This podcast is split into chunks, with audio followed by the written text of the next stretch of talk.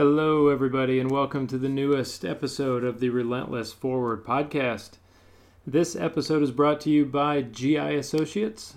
GI Associates is one of the largest and best gastroenterology clinics in the southeastern United States.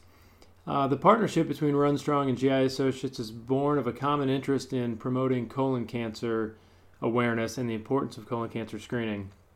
As a colon cancer survivor, I can tell you that having a colonoscopy is not nearly as bad as having colon cancer itself. So it's super important that if you're eligible, and that means if you're over 45 now, you are eligible to get your colon screening, or you can get it earlier if you have a history of colon cancer in your family. Colon cancer is a very preventable disease if screenings are done on time.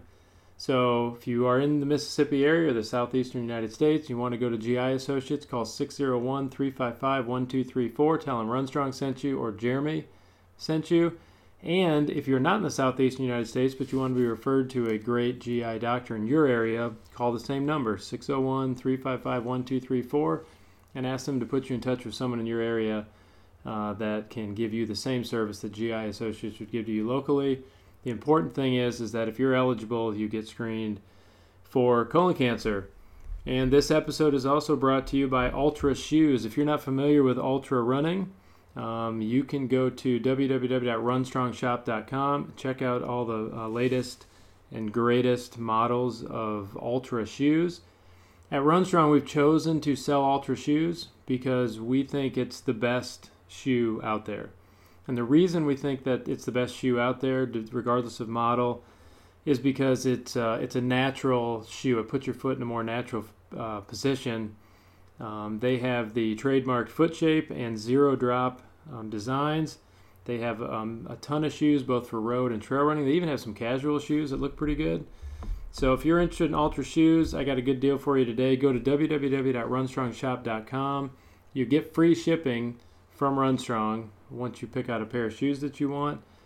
So use discount code podcast, all caps, just the word podcast, and you'll get free shipping on any pair of Altra shoes um, from www.runstrongshop.com. So check that out. Get your Altra shoes. Let's see what else is going on. We recently, last weekend, um, today is October 9th, and a couple days ago, we um, helped at the Vineyard Church of Jackson. We put on a uh, helped put on a 5K called the Run Against Traffic 5K. And it's important because it was battling um, human sex trafficking happening right here in the state of Mississippi. It was a great event. We had a great turnout. And then the day after that, the a bunch of us from the Run Strong training and coaching programs volunteered at the Ryan Man Triathlon. Um, it's a 70.3 or a half Ironman. It takes place here in um, in Jackson, Mississippi. It's an amazing event. It was named after a young boy named Ryan Lasorts, who sadly lost, um, uh, who ran out of time in his fight against cancer a few years ago, and it's been a really powerful, powerful event.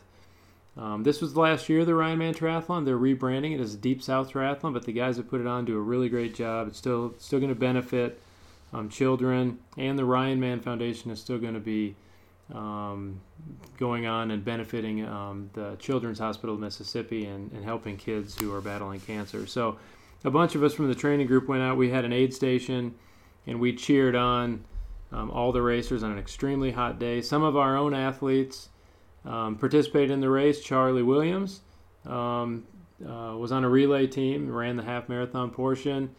Uh, Bobby Rush, one of our coaching clients, had a great race, did really well. And then Denise Sweeney um, did a great job as well. And uh, we were proud of both of them for battling through an incredibly hot and difficult day. It's uh, October, early October weather in Mississippi is really a crapshoot. It can either be really cold or really hot, and unfortunately, for the racers. It was really hot this year, but it was a great race. We had a good time out there. Um, if you want to check out more about our training groups and training programs, you can check that out on runstrongshop.com. Um, just look under training. Or you can go to our website and check our other website and check www.runstrong.fit. That'll give you a little more information as well. And from either of those, you can get in touch with me at jeremy at runstrong.fit. And uh, we um, you can ask any questions you, you want, and hopefully you uh, can come join us for a run sometime if you're in our area. If you're not in our area, or if you are, our guest today is going to be um, awesome. for you, and I think you're going to enjoy it. You don't even have to be an endurance athlete to enjoy it. There's probably, although that's probably who it's geared towards the most, but you're probably going to really like it. Our guest today is a guy by the name of Matt Fitzgerald. And Matt Fitzgerald is incredibly well known. He's a former editor of Competitor magazine and Triathlete magazine. He's written for Runner's World, Outside magazine, and a bunch of other publications. Matt has also written about 25 books about endurance sports. His most recent book is 80 20 Triathlon, which is sort of a triathlon training um, book. He's previously written 80 20 Running. He's written a book called The Iron War, which was about the um, uh, great, one of the greatest races ever at the Ironman Triathlon from years ago. Um, he's written a book called The Racing Weight and just a ton of other books, but he's also written one of my favorite books, which is called How Bad Do You Want It? And How Bad Do You Want It kind of covers the psychobiological model um, or the connection between mind and body and training. And I think a lot of what um, that book talks about can be translated into real life as well.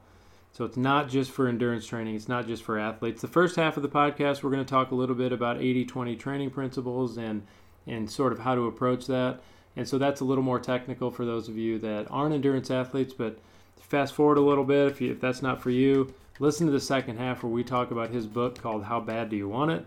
It's really, really awesome. You can find more about Matt at www.mattfitzgerald.org. We really appreciate him coming on the on the show. Matt is a huge name in the endurance sports industry, so getting him on this show was just absolutely unexpected, but it was really awesome. So, uh, without further ado, Matt Fitzgerald. Matt Fitzgerald, welcome to the show. Great to be with you. Great to have you. So, I uh, we talked a little before the show, but uh, I didn't tell you this part. I had when I started this podcast about oh six, seven, eight months ago. I sat down and I made a list of the ten or twelve people I really wanted to have on the podcast. And these were people that I had met through various ways, various methods in life, or who had who were authors who had written books that really influenced my life. And you were on the list, and so I'm I'm working my way slowly through the list. And I so I really am, I'm excited to have you on the show, and I appreciate it. I'm honored to be on that list.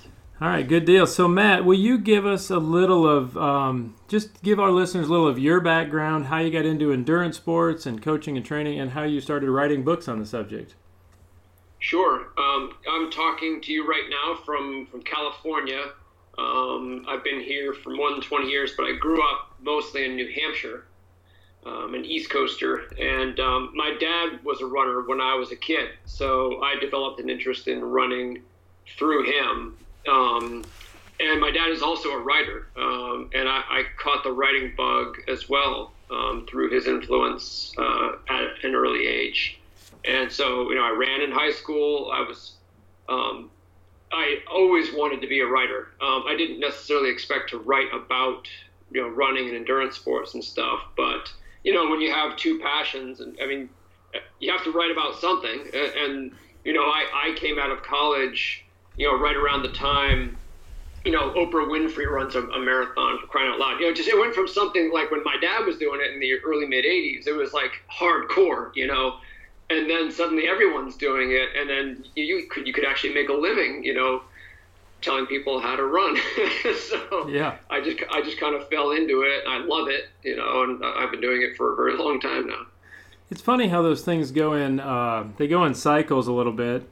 We had a. Uh, in September 2014, they introduced um, the first, the inaugural uh, Ironman in Chattanooga, and in Chattanooga, Tennessee, and we're in Jackson, Mississippi. So they consider we're five hours away, but they considered us a local triathlon, and that being so close just inspired. So we had about 60 or 70 people from our little community that all signed up and did and trained for and, and accomplished Ironman Chattanooga, and that was something that for most of these people, for whatever reason, had previously seemed so ridiculous and impossible and not even possible, but just the proximity and kind of the whole, whole mass hysteria of everybody getting fired up about it. And next thing you know, all these people you wouldn't think could do it, including myself, are tackling an Ironman. Yeah, it's a it's a powerful lesson there. Um, you know, for, for me, it was just having someone in the home. You know, my dad never once told me to run. You know, he just ran, and I wanted to be like him. So I, I made my own choice. You know, to start running um, that's you know that's kind of how it works. You just uh, you inspire, but you need you need something, an example. You know, it, it, it can't be too remote. Otherwise, it's you know I'm glad Neil Armstrong walked on the moon, but like I'm not going to. well, you never know. You've accomplished a lot. You, you, you're young. Don't sell yourself short. So I thought what we talk about first a little bit. I'll give you a little background on um, on myself with and why I was so interested in having you in the podcast was years ago I read not that many years ago because the book hasn't been out that long, but I read 80-20 running, um, and that really resonated with me um, because I had started coaching and training athletes on kind of a part-time basis on the side in 2012, and I started seeing people who were working way too hard too often. They were getting burned out. They're getting tired. In fact, a lot of the people that did that Ironman in 2014 that we talked about then never did another thing after that. And I always wondered if, you know, what what caused that? You know, because I felt very sustainable. I still do. I, I I think I've sort of. I think I when I started running about 10 years ago, I kind of started looking into the best way to train and not get overtrained and injured and all that kind of stuff. So that's why I really started with 80 80 20 running um, and why it was so great. And then recently, you published 80 20 Triathlon, I believe, just in September, um, which is kind of a, I'll say a follow up, but it's probably kind of a, a companion to 80 20 running. So let's get started on that and talk about what is the 80 20 principle or concept and how did you come to it? And can you just tell us a little bit about that?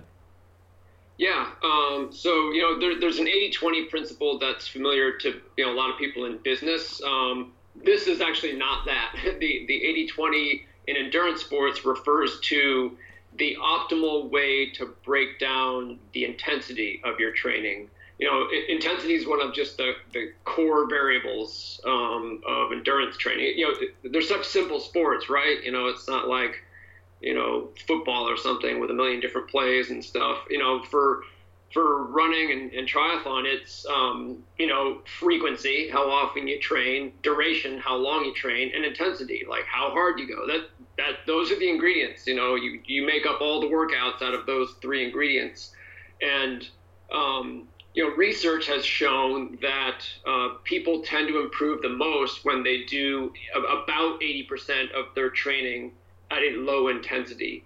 Um, and you know, there's some physiology that determines, you know, what is low intensity. But just leave it at that for now. That you know, most of you know, four out of every five minutes you spend running should be at a at a low intensity. Now, four out of five isn't five out of five. You you have to push yourself sometimes, and that's just as important. But what most people do when they're unguided is they spend uh, half or more of their time at a moderate intensity, not a low intensity, and you get something out of that. You know, it's not like you explode into a million tiny pieces just because you're doing too much uh, moderate intensity, but you don't improve nearly as much as you would um, if you did that 80-20 thing. So, what are the main benefits of training with this method? Yeah, well, I mean, you know, you can sort of back into it by looking at the drawbacks of, of the moderate intensity run, which is what the vast majority of people are doing. But when you do that, um, you uh, the analogy I make in that book is is to it's similar to being chronically mildly sleep deprived. Like if you get say you know half an hour too little sleep every night, you know you're it's not going to kill you, but it will compromise how you function and how you feel. But it might do so in a way that you just don't even notice. You, you know you just you don't even realize you could feel better and that you could think faster. Um, and and only when you start getting a little more sleep there's like an awakening. It's like wow i still feel so fresh. I don't need that you know third cup of coffee at mid-afternoon. Um, switching from the moderate intensity rut. I'm drinking coffee as we speak so maybe. Doesn't mean you need it. Um, yeah so the same thing happens you know when you're in that moderate intensity rut you, you, you create this um, sort of low grade burden of fatigue that your body never fully processes. So you're just carrying a little bit of fatigue that, again, you might not even be aware of from one run to the next run. And so you never run quite as well as you might. You never recover as well as you might. You don't actually adapt to the training as well as you might. And if you just kind of put the brakes on yourself 80% of the time and then, you know, really push yourself the, the other 20%, you just start, you know, feeling better. Um, you, you, can actually, you know, sometimes it's a little hard psychologically to slow down, you know, because it, like any habit, there's a little inertia to it. But, you know, you just start feeling fresher. And then when it's time to run hard, you can really crush those workouts that you used to slog through before. And, and that's really what you find when you, when you make the leap. And I think for my experience with it, really was if I, I look back at my training logs and I and I just look back and at the at my overall training concepts in 2015 I was really struggling a lot. And there were various factors that were causing me to struggle but I kept comparing myself to 2 years before when I had gotten my marathon PR my training was great and everything was wonderful and so I kept working a little bit harder all the time. And instead of getting better, I just got worse and worse and plateaued and got frustrated and probably even a little, I guess, overtrained or under recovered, as Mike would say. Um, but so you mentioned something that uh, I can't remember exactly how you said it, but my question is how have, you know, how have websites like Strava affected if you, I mean, you probably don't know this for sure, but how do you think websites like Strava have affected how people train? I tell my athletes all the time, I can see their performances on Strava. They're not, most of the ones I coach are not as fast as me in any distance, but their easy training runs are actually just the same pace as mine or faster. And I think I'm going truly aerobically, I'm going pretty easy. But I think there's some kind of effect in there that they, you know they're seeing it on Strava, they're seeing it in social media. Do you think that has an impact on how people train? Yeah, I, I, I think so. Though it's it's a little bit of a redundancy because even when people are on their own, they they naturally will. Um, you know, there's actually studies where they do this. They'll, they'll have you know scientists will have some people come into uh, an exercise science lab where there's a bunch of stationary bikes, and they'll say, get on the bike and ride for 20 minutes. And they don't tell them how fast to ride. It's just like fill 20 minutes with pedaling. And very, very consistently, people will naturally choose an intensity for those 20 minutes. Excuse me, that is at moderate intensity, a little bit above what's known as the ventilatory threshold, which is where scientists put the borderline between low and moderate intensity. It's uh, and people just tend to do that kind of by feel. Um, and and so they're already doing it. There's this this natural magnetism to that intensity. But then when you add social factors on top of that, you know, even before Strava, when you had like group bike rides, you know, usually it's the fastest guy that dictates the pace of the group, right? And and you know, it's not everyone slowing down for the slowest guy. In masters swim workouts, you're around other people and you hate being in the slow lane. So you you work maybe harder than you should day after day to try and graduate to the next lane. And so the social media stuff is just it's the next level of, of that social influence where you, now, now suddenly even if you are all alone and you don't have to show off for anyone you do have to show right. off because people are going to see your data on strava so yeah there's there's all these barriers I, I, I made a list in in the new book 80-20 triathlon there's one chapter I, I identified no fewer than eight factors that kind of keep people go stuck in that moderate intensity rut. Uh, and that seems, you know, pretty depressing. But they're all easy to overcome. You, it just you have to be aware of them, and then you have to be intentional about, uh, you know, breaking that habit. So, if someone wanted to be intentional about breaking that habit, how do they go about um, finding what is in that eighty percent? Like, what effort level? How do they how do they identify that? Yeah. So, you know. One of those barriers is something I call intensity blindness. And, and, intensity blindness is simply this like, if I take the average recreational runner and tell that person to go run at low intensity for five miles, they'll go out and run at moderate intensity for five miles, come back and say, I did just what you told me, coach, because they don't know the difference, you know, simply by feel. So, um, most runners just they can't trust feel uh, so you have to you have, to, you have to like actually quantify what low intensity means for you, and it's not the same for everyone. You know, it's your physiology, and that requires testing. Um, you know, there are various ways you can measure intensity. You know, perceived effort is one, and it's a good one, but only once you've calibrated it against something objective. So you can use pace, you can use heart rate. You know, they even have running power meters now. Um, traditionally, even though you know scientists put the border between low and moderate intensity at this ventilatory threshold, traditionally all the tests out there are for something called the lactate threshold, which is I know it's a lot of a lot of words. You you know these words already, but maybe not everyone listening. But um, you know, so there's standard protocols you can go through. You can also use a race result. You know, if you're if you've done a, you know a recent local 5K, you can sort of use that to get a, a good estimate of your uh, lactate threshold. Um, and from that, I have a, a, calculator on my website, 8020endurance.com, where you can plug in a recent race time or do one of these, you know, um, sort of do-it-yourself field tests for lactate threshold. Just plug in your result, and then it will calculate zones for you. In my system, if you're in zone one or two, you're at low intensity, and, and th- that's where you want to be. So, you know, step one is just determining exactly what low intensity means for you. Step two is monitoring as you go out and train. Good intentions aren't going to do it. You know, you need to, you know, you wear a heart rate monitor or you know, a, you know, a GPS watch or something that allows you to track your intensity. Because if you aren't paying attention, you'll just drift right back. It's sort of like meditating, where you're supposed to empty your head of all thoughts and like that works for about 12 seconds and then you're making shopping lists in your head right. It's, it's kind of like that. You need something to keep you honest um, and that's how you do it you know and then then the idea is to actually follow a training plan that balances intensities in, in the right way. Um, so you know i have a bunch of them in, in my, my books and online um, and, and so there the guesswork is sort of removed for you. You know you know what your zones are and then you know, you know, maybe you're training for a half marathon or something. You start following an 80-20 half marathon plan, and all you have to do is execute at, at that point.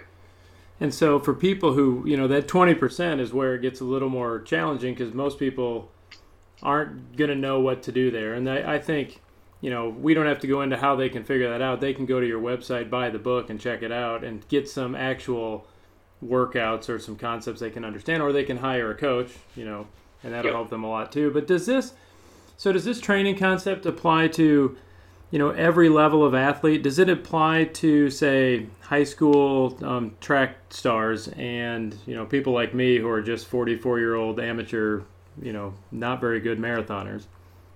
It really does seem to. You know, I, I don't want to be too absolutist about it, but uh, so this whole um, this whole concept of 80-20 comes from the work of an exercise physiologist. He's, he's American, but he's actually based in Norway. Uh, his name is Stephen Seiler. He wrote the foreword to my to my new book, the Triathlon One. And what he and, and what he did is he wanted to uh, rigorously quantify how the world's best endurance athletes train. So, you know, Tour de France cyclists and Olympic runners and, you know, the, the highest performers. He, he just wanted because no one had actually done it. You know, it's like you know by the numbers. What are these? Everyone knows they train a lot, but he wanted to look at intensity. And what he found was pretty astonishing. In you know, because rowers don't have all that much to say to swimmers. You know, they're both on or in water, but you know, they're two different endurance disciplines. And same thing with you know triathlon and, and running and cross country skiing. But he's he found in sport after sport after sport at the highest level people were doing about 80% of their training at low intensity.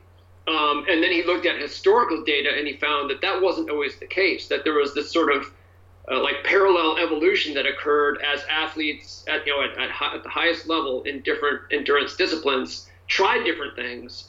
And, you know, when someone did have, you know, discovered a method that worked better, they won a gold medal. And then, you know, everyone starts copycatting, copycatting. And then so over time, the stuff that doesn't work as well is discarded. And if you go back long enough, there was some weird stuff that people did, even Olympians. Um, so you had this, you know, what's known as convergent evolution, where you know what works works. The human body is the human body, um, and and so that was a pretty interesting discovery. Of course, the next obvious question is, you know, for every you know one Olympian, there's thousands of people like you and me. Well, does the 80-20 thing work for us too, right? Um, you know, uh, and, and, so studies have been done to answer that very question, and the answer is a resounding yes. Um, now, there, there may be a lower limit to it. You know, like if you're only exercising one minute a day, or, you know, say it probably doesn't even matter at that point. but for, for, for one study, runners who trained on average only about 45 minutes a day, which is pretty, you know, that's, you know, know that's a weekend warrior type of, uh, of uh, regimen. Even those people improved more on an 80-20 regimen um, than, you know, on, on in that moderate intensity focused way most of us train. So we've, so it sounds like it's, you know, it's kind of a, and I, I believe this, it's sort of a one size fits best a little bit. It, it, it seems like it, at the very, there's probably variations you could make on it and have some success, but you know, for me, most of the people I work with are lifetime. I want them to enjoy a lifetime of endurance sports, being uninjured and, and happy and not frustrated and fatigued all the time. But so, um, does this training would it apply? Well, let me ask you this. So, in an, if you're doing ultra endurance events, let's say Ironman training or um, ultra marathons, you know, if you're doing 50Ks, 50 milers, does the ratio stay roughly the same for those? I've heard so many people who are ultra runners say, I don't ever need to do any speed work, any threshold work, anything like that. That's not for me. I just have to run a lot.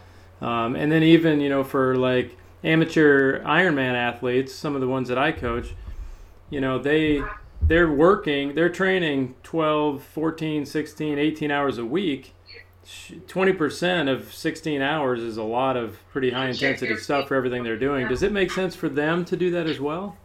Yeah, that's a great question. So, um, you know, when, when, you get above that ventilatory threshold, so the, you know the, the boundary between low and moderate intensity is is not that intense. You, you know what I mean? It, it's you know for a typical person who who has some kind of fitness, you're talking about 77, 78 percent of maximum heart rate. So when you when you cross that threshold, you know if you're running along and you know you cross from just below the ventilatory threshold to just above it, you're not working that hard. You know it's it's moderate, and there's a lot of room between there and an all-out sprint. A lot of room to speed up more.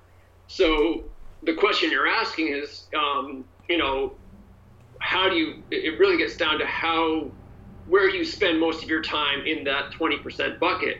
All of the evidence we have indicates that yes, Ironman tri- uh, triathletes should do 20% of their training above that, that threshold.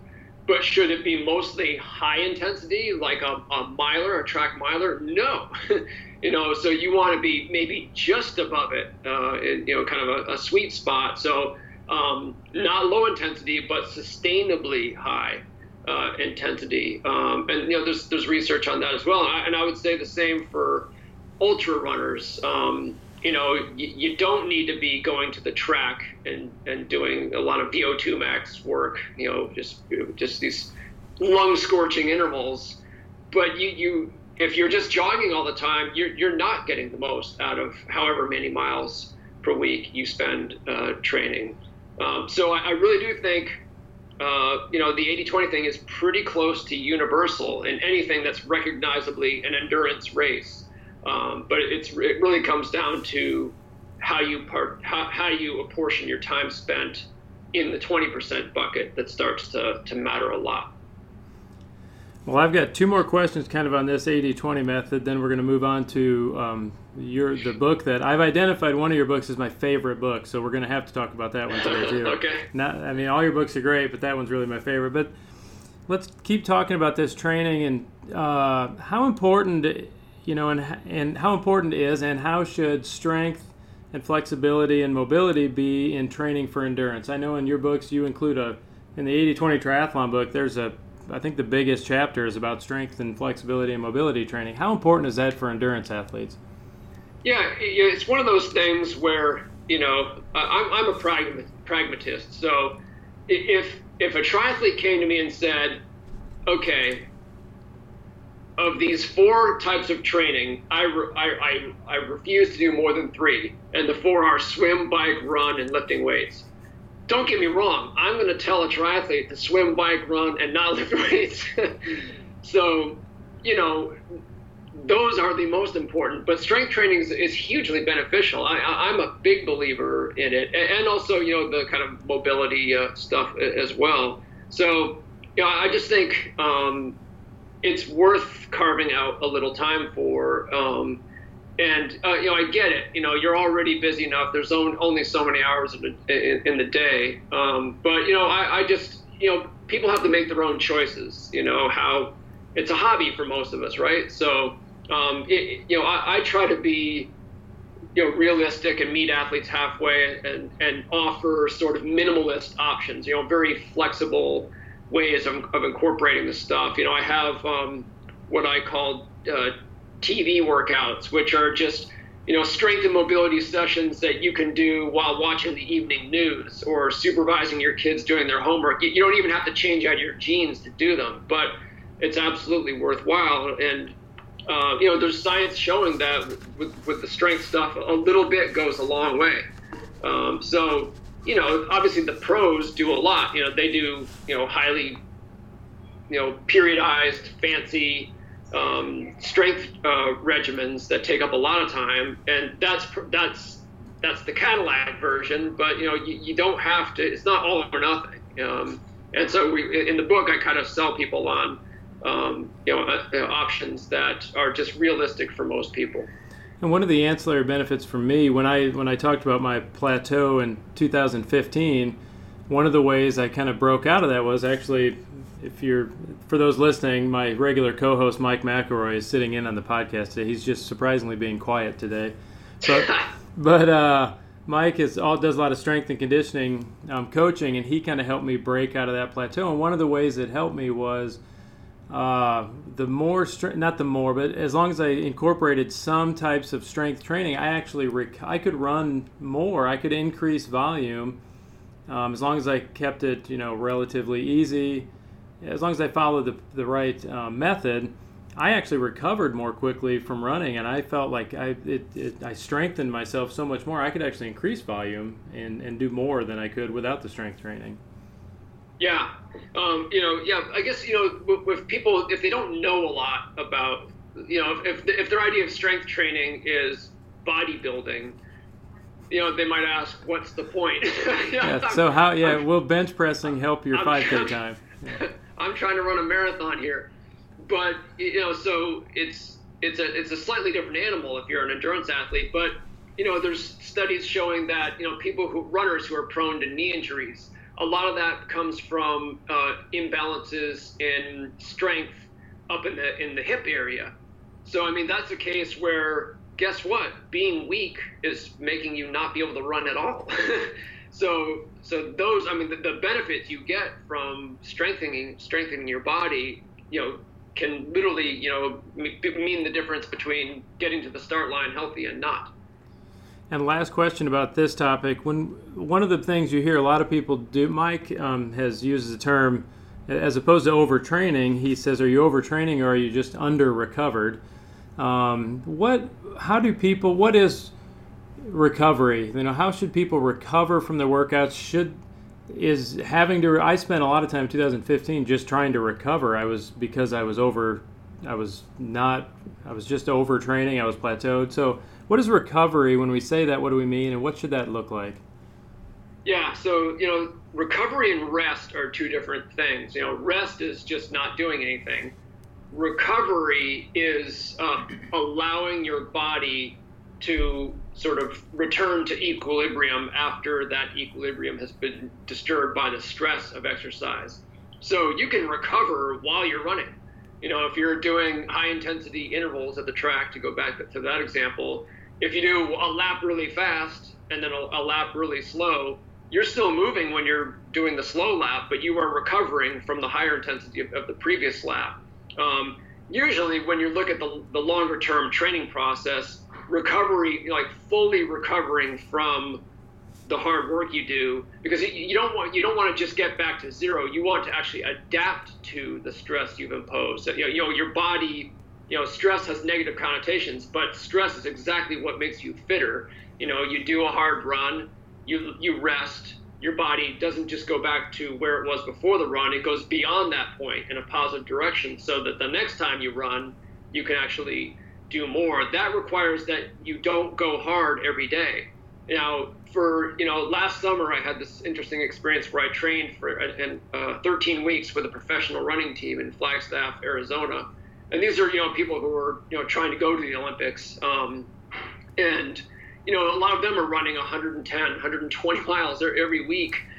They very rarely go a day without running. Very rarely, like maybe the day after a race, or but but they they they take recovery very seriously. So if they have a day when they only run eight miles slow, they're getting all the recovery they need from normally running 15, 16 miles a day. You know, a, a lot of that hard hard running. So it's just about balancing hard days and easy days, and then outright rest days, so that your body always gets a chance to process the fatigue um, and then actually come back stronger. Um, and you know, it's not rocket science, but it, you're not going to get it right if you just wing it. You know, there are certain certain tried and true pra- practices that you have to follow to get the recovery you need. As Mike and I have recorded, or I've recorded podcasts before, we often come to that same conclusion. Like you just, for most people, if you really want to have a long term, if you want some longevity in your training, you know, I'm just talking weekend warrior amateurs like us. If you want longevity, if you want to remain injury free, if you want to enjoy it you know you can't just wing it. You know you, you want to at the very least a training plan which at least guide you a little bit and then you have to start working on your intensity levels and we think of course we're coaches so we think the best way to do is to hire a coach but um, i like what you say about you just can't wing it because there's a lot of people that just try to wing it and aren't getting the results that they're looking for. Yeah i mean because the sport seems so simple. You know it's like it's running. I've been doing that since i was four. But you know to to to get the most out of the time you invest in it, um, yeah, it's it's not as simple as it seems. Well, let's talk about um, one of my favorite books that you wrote. It's called How Bad Do You Want It? And uh, this year, so this book um, came out around, I think, when did that come out? 2014, 15. I don't. I will. I, okay, 15, I didn't. I, I didn't mean to put you on the spot. Let's just go with a few years ago. Yeah. Um, but that book came out around the same time that I was really struggling with that plateau season of mine. And Mike had listened. Did you? you I think he listened to the book, and we talked about it a lot. And it really, uh, it really changed. It came at a perfect time for me. It was powerful. It, it really changed my perception of things, how I approached. And, and I'll say this: it helped me not just in training, but it really helped me in life in general. Uh, I've had a couple medical, I've had cancer twice, and I've just gone through all this stuff. And these types of books, and especially this one, the lessons you give in the book and the and the real life examples tra- translated to me for real life first, really, and then kind of bled over into uh, my endurance training. It helped me um, just change, like I said, my perception of how I approach so many things, and it really I've tried to pass that off um, to my athletes and so, what is, if you'll, in your words, what is How Bad Do You Want It about in general?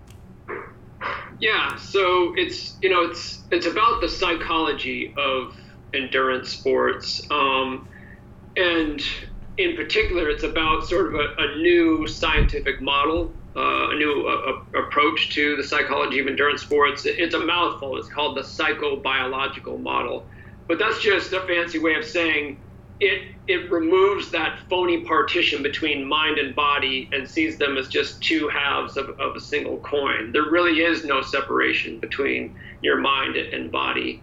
Um, and uh, it's just, you know, there's some really cool recent research showing that what we perceive as our physical limits, you know, if you just try to run a certain distance as fast as you can, or, you know, go as far as you can until you just can't take another step what you perceive as your failure point, where I just couldn't go any faster, I just couldn't go any farther, it feels like a physical limit. It almost never actually is. That that we in endurance sports, uh, our our the primary limits we encounter from day to day are psychological. That doesn't mean the physical limits don't exist. It just means we get to the psychological limits first. So there's always a, a buffer there. There's always some space to work with, and what you can part part of the the journey of trying to improve or, or just get more out of uh, you know being an endurance athlete is to get try to try to master your mind turn your mind into a tool rather than uh, like a, a limiter so that you're able to get closer and closer to your true physical limits. So one of the quotes you had in the book that that exemplified what you just said, I think, was I'm going to quote you. So I should have warned you about this, that this before. Better, this better be good. Yeah, better be good. it's quote: Athletes who accept the unpleasant feelings they experience when working hard are less bothered by them than are athletes who resist those feelings, and then they perform better as a result.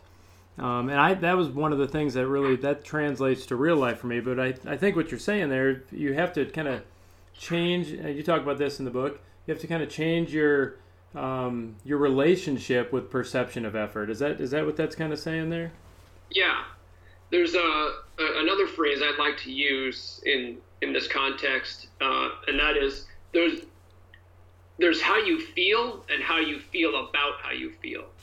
How you feel you can't change. You know, if you if you get out and you're you know running a, a 10k race and you're two 2k from the finish line and it really hurts, it really hurts you know, it just does.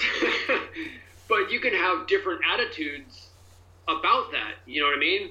You can think it hurts, but hey, I've been here before. It turned out okay. I'm actually performing well. I have a chance to have, you know, my best 10K time ever. I don't care if it hurts or it's okay that it hurts. That's one attitude.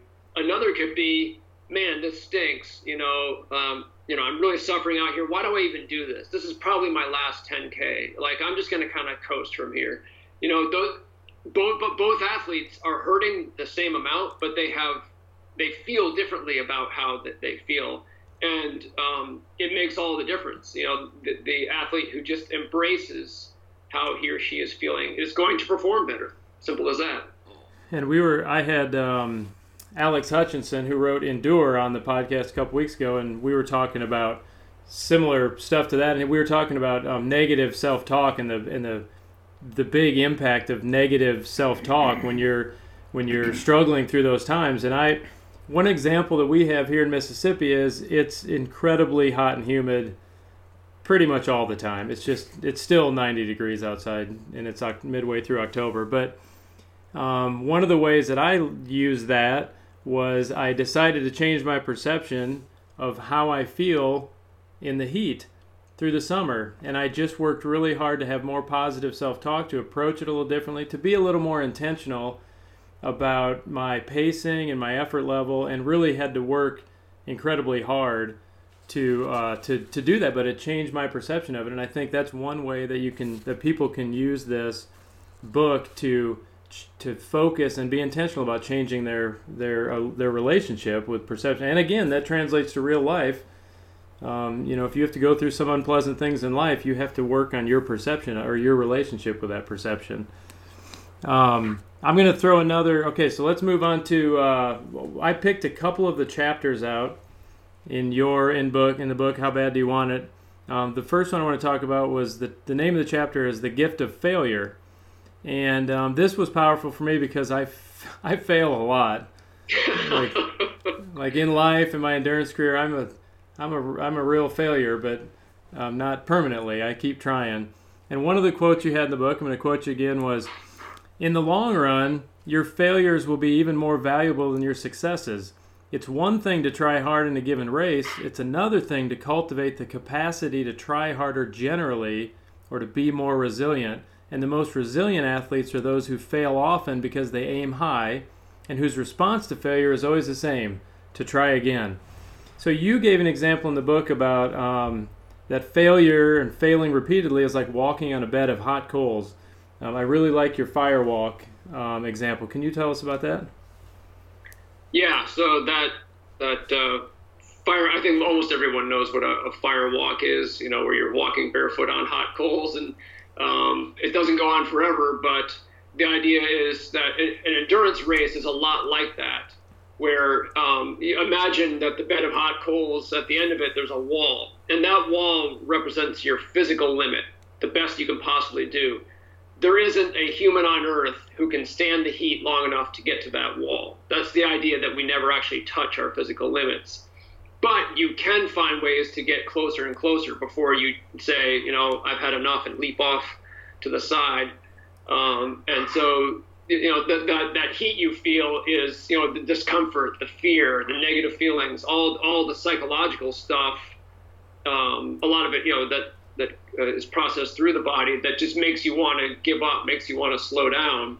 Um, and you know, just because uh, in your last fire walk you you know leapt off early uh, doesn't mean that you can't get a lot further next time. And it becomes, you know, if you just sort of you know instead of saying, "Oh, I failed to get to the wall," you know, it's it's just it's never going to happen. There are people who that's their attitude, you know, but you know the the resilient athletes are those who say, "Hey, if I can just get an inch further than last time, that is a success of a sort, you know."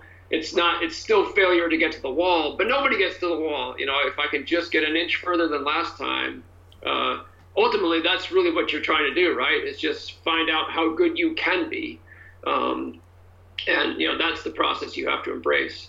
Well, as someone who has failed so often, I keep trying new and bigger things, and I fail a lot before I usually accomplish them. That that chapter really and the examples you use really uh, helped me out a lot, and I thought it was really powerful. So, let's talk a little.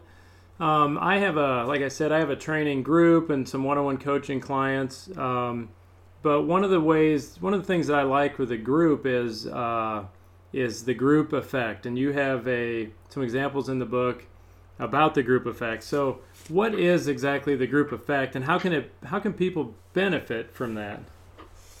Yeah, so um, I, I, talk about a study in the book that involved rowers where they were required to do um, kind of like a time time trial test on uh, an indoor rowing ergometer, and they did the same test twice, once by their by themselves, and uh, another time with a group where they're all, you know, uh, uh, I think it was maybe eight of them, all, all, all doing the same test at the same time. And after both tests, the alone version and the group version, uh, the subjects were subjected to a test of pain tolerance, and their pain tolerance was higher after they'd done exactly the same physical test in a group context. And, and that's a phenomenon that's known as uh, behavioral synchrony because, you know, we're social beings. You know, you, you might be an introvert, but you're still, you're still human and you, and you are a social being. And so uh, we're affected by groups. And, and uh, when, when you do say, you know, like a hard workout, with other people around you, your brain produces more endorphins, which are kind of the, like the runner's high chemicals. So you're you actually can tolerate more pain if you have other people around kind of suffering alongside you. And if you can tolerate more pain, you can perform at a higher level. And so in the book, I talk about how that's probably a big part of the secret to Kenyan dominance in distance running is that they're always training in groups. Always, they don't do the lone wolf thing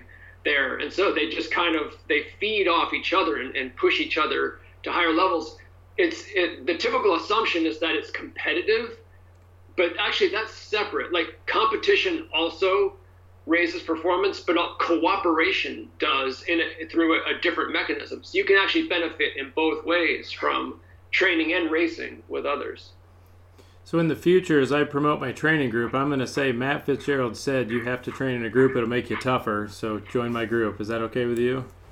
Yes, it is because it's true. Like I mean, ex- exactly the same training program will be more beneficial if you do it in a in a group. Oh, that's good stuff. All right, so another chapter you had was called "What Do You Expect?" It was kind of about expectations, and there were a few takeaways in there that I really liked and um, one of them was you said in there that believe. I think there were some studies that talked about this, but that believing one is that a person believing one is good at something can elevate performance independent of actually being good at it. Can you explain that a little bit? Yeah, well, this you know that whole idea, you know, which is not scientific, it's just something we all kind of understand uh, from experience, is that expectations can be self fulfilling you know they, they aren't always but like you know if you expect things to go badly they're more likely to go badly. If you expect things to go well they're more likely to go well. So um, yeah uh, so you know there's um, there have been some interesting like placebo studies. I, I can't remember if i mentioned any of them in, in the book but where there's one where runners were given super oxygenated water before uh, a 5k time trial and they performed better than when they were given regular water. The thing is, they were given regular water both times. they were just simply told that the one water was better and they believed it. And because they believed it, they ran faster. They were the same runners, they did the same test. The only difference was that an idea had been planted in their head that they were going to run better. So, I mean, that's proof that, you know, expectations are self fulfilling. You know, you, you're not going to make a successful career as an endurance athlete going around fooling yourself, but like um, learning to uh, use the power of expectations to your advantage uh, can be powerful. And, and one of them that that's sort of at hand for a lot of people is to really believe in your coach and or your training system. Um, so it's one thing to just train in a smart way. It's another to really buy into what you're doing. That's why you, you'll see that with a lot of the really good coaches out there is that they're they, they really make believers of their athletes. You know, they, they tell them in this way or that, you know, we have the secret sauce. No one else has it. We, and you know, if, if everyone sort of buys into that, the, the it could be the same training, you know, that everyone's doing, but it will be more effective because of that buy-in. And that's actually the next point I had, which you already covered it, was that in the book you say expectations of success, regardless of the source, um, improve performance. And I, that that to me kind of um, led to almost a good coach. If your athlete believes that that you're going to succeed, or if your athlete believes that you think they're going to succeed, if, if, if this coach says you are going to succeed, you've done the training, you're, you've done great, and they actually have, um, it's probably going to improve their performance.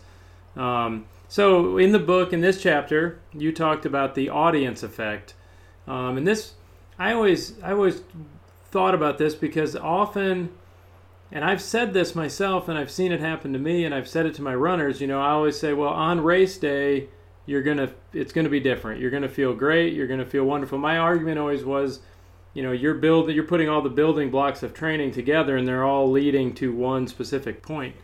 But um, how does the is the audience affected? How does that explain why some people perform better at races and as opposed to in training, or why we feel like it's easier to do that in a race?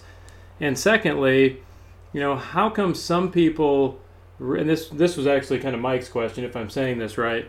But some people when it comes to competition day or race day seem to just knock it out of the park and other people, I think you use the term a little bit choking mm-hmm. in the mm-hmm. book, but some people really struggle when they come under that intense uh, pressure. Yeah, so the audience effect is another um, another phenomenon that speaks to the social nature of of the human animal. Um, so you know, there's research showing that if you try to lift as much weight as you can, you'll actually lift more if people are watching you than if people aren't watching you, um, because you want to impress people. Like you know, the the pressure's on. Now, pressure can be a double-edged sword, and that's where choking can come in. People, an audience will tend to make you perform better if you're doing something simple or you're doing something you know you're good at.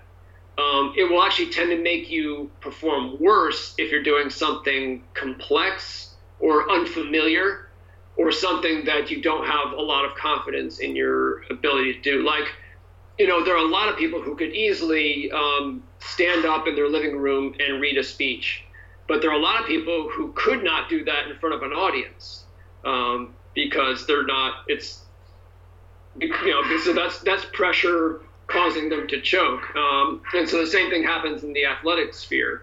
Um, you know, when you know it can either work to your advantage or against you. To you know, like you know, because I write books and and my name is out there. I told you how I trained with this professional team last year. And that whole, it was, you know, it was kind of an experiment that I'll be writing about. And it all culminated in the Chicago Marathon.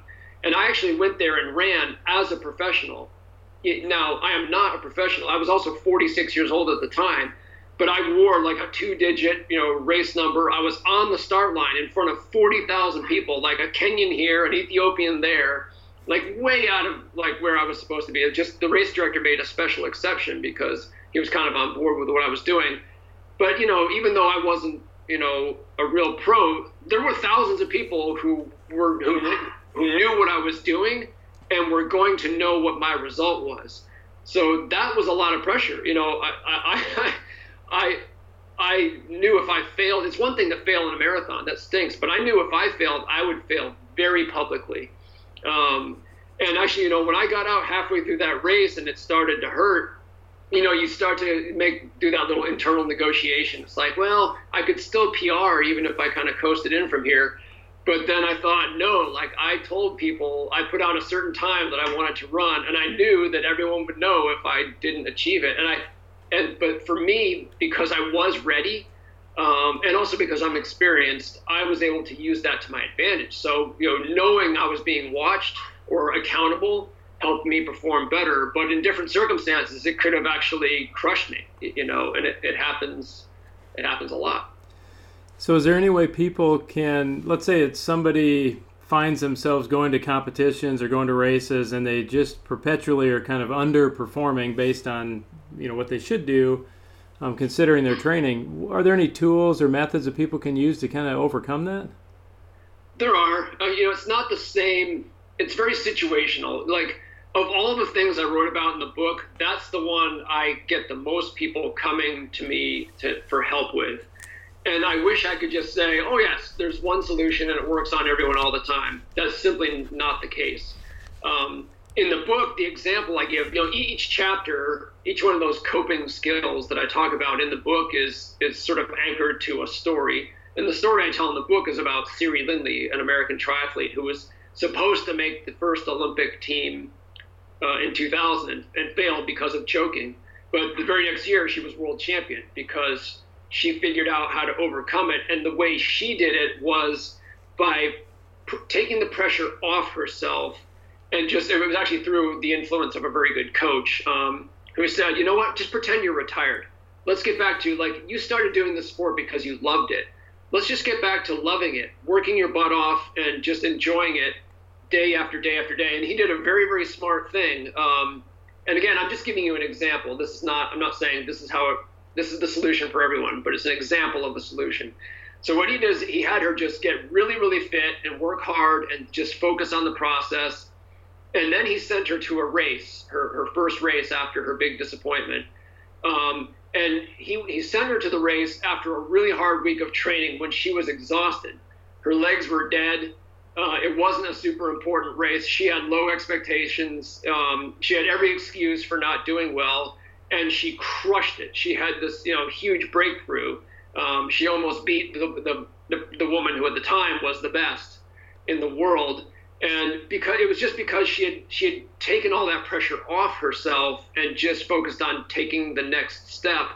And then because she was really good, that wasn't the problem. You know, physically she was very capable. She just needed to put herself in a situation where it could just come out of her. And then the confidence was back, and then she could start to be ambitious again.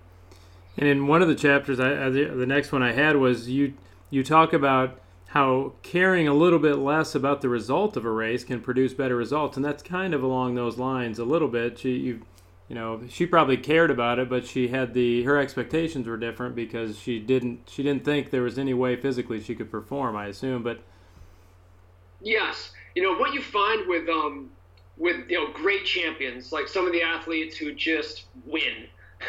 you know, like the the Mo Farahs of the world, who's got like a million gold medals and just won the Chicago Marathon last weekend.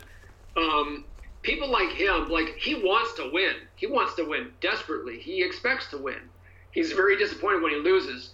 But there's one thing that doesn't happen when Mo Farah loses. He doesn't think he's a bad runner that's what you want to avoid. It's the it's it's when you you it's basically it comes from a kind of insecurity. Um, if if you if you're insecure just by you know by personality trait or as an athlete, you need to prove to yourself that you like too much is depending on the outcome. It's like if I don't win, if I don't get a certain time, if I don't achieve my goal, I stink. But the champions don't do that. Like they want to win, but if they fail, they're full of excuses. you know, it was too hot for me. My shoe was rubbing. They, they still, I'm, I'm a great runner. You know, like I'll, I'll win the next one, and that's where you want to be, where you want it, but you have, kind of have a loose hold on your. There's a great quote uh, after the book came out. I wish I'd known about it before the book came out, but after the book came out, someone read it and they shared a great quote from Bruce Springsteen, uh, when he, he said something to the effect of when, when he gets on stage at night, uh, night to perform, he has to feel like what he's doing is the most important thing in the world. And at the very same time, he has to think it's just rock and roll, man. that seems like a pretty hard thing to balance, but some people can do but it. That's it, it yeah. But it, it can be until it's easy. You know, like, because if you're in that zone, you get it. It's like, yeah, this this matters, but I also I can be loose. You know, you hear that in, in team sports all the time you know, you know, before the Super Bowl, a reporter's in the locker room and they're like, "Oh, this team's loose." That's good. You know, it doesn't mean they don't care. It just means they're not uptight. It's like, you know, hey, we can have fun. You know, we can try our darndest to win, but also have fun with this. And all these lessons, all these, all these um, examples in the book are, you know, most of them are from elite, super elite, really talented athletes. But um, it's important for everybody to note everything we've talked about applies to just you know the regular Joes like me, um, and the people I coach and train. These same lessons, you know, there's kind of a running theme here between the 80-20 training principles and between everything and how bad do you want it. It kind of applies to everybody, and there's so many things that we can take away from the experiences of the of the elite, the examples you gave, and so that's why I really recommend you know this book to people who are really trying to find an edge and, and step up their training. Um, so let's, Matt, I still have some more questions for you. One, I wanted to ask you, um, Eliud Kipchoge just recently broke the uh, world marathon record, and you know prior to that he had done the Breaking Two project with um, Nike. What were your thoughts on, on on both of those things? you froze up on me, so I actually I missed that question. No problem. Let's try it again. So I was talking about um, Eliud Kipchoge recently broke the world marathon record. Yes. And also, you know, that came on the heels of the Breaking Two a couple years ago. Um, what are your opinions on all that, the Breaking Two project, and what are the chances, and his recent performance, and what are the chances of somebody breaking two hours in the marathon soon? Um, you know, I guess you know I'm a huge fan of the sport at a professional level, and I didn't watch the Breaking Two thing. Um, you know, it's it's not like I'm a, a, a, an uptight purist who said, "Oh, it's a sham. It's not a real marathon."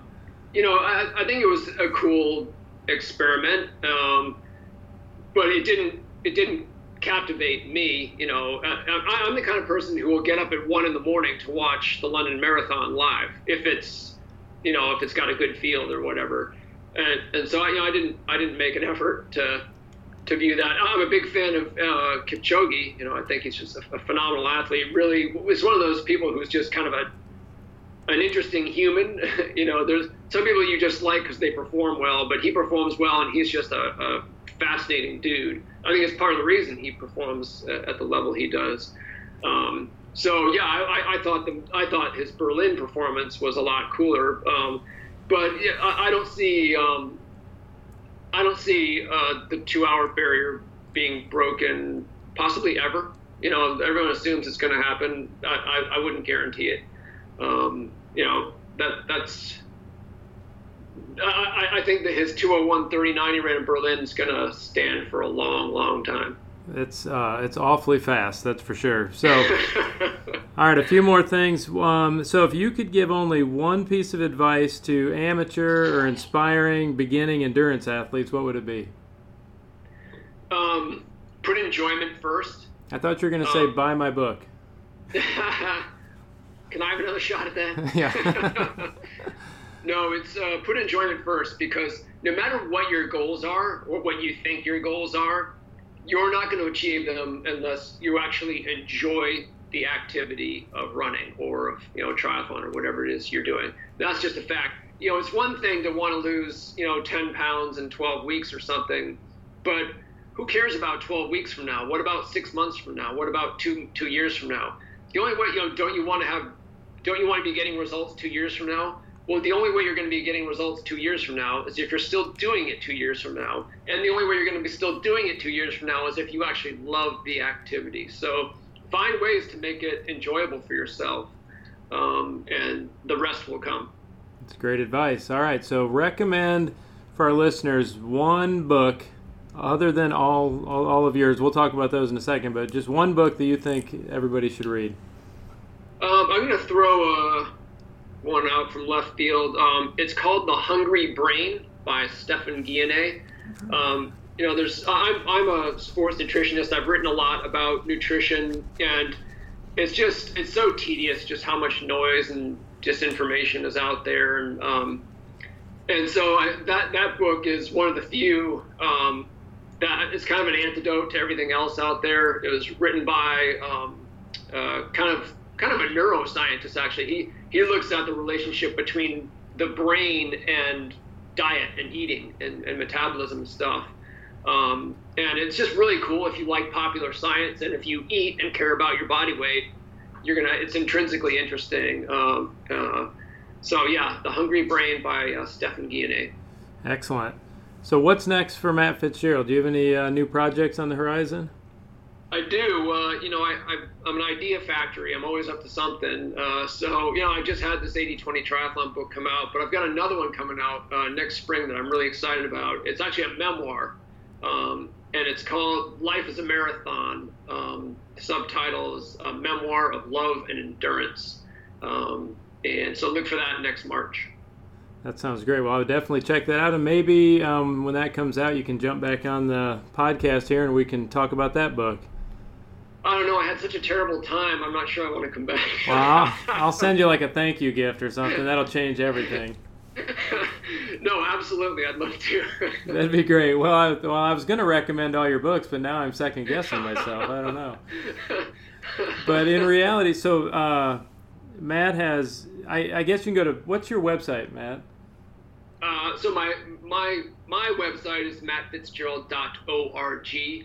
Uh, that's a good place to start. And then the other one I mentioned earlier is um, 8020endurance.com.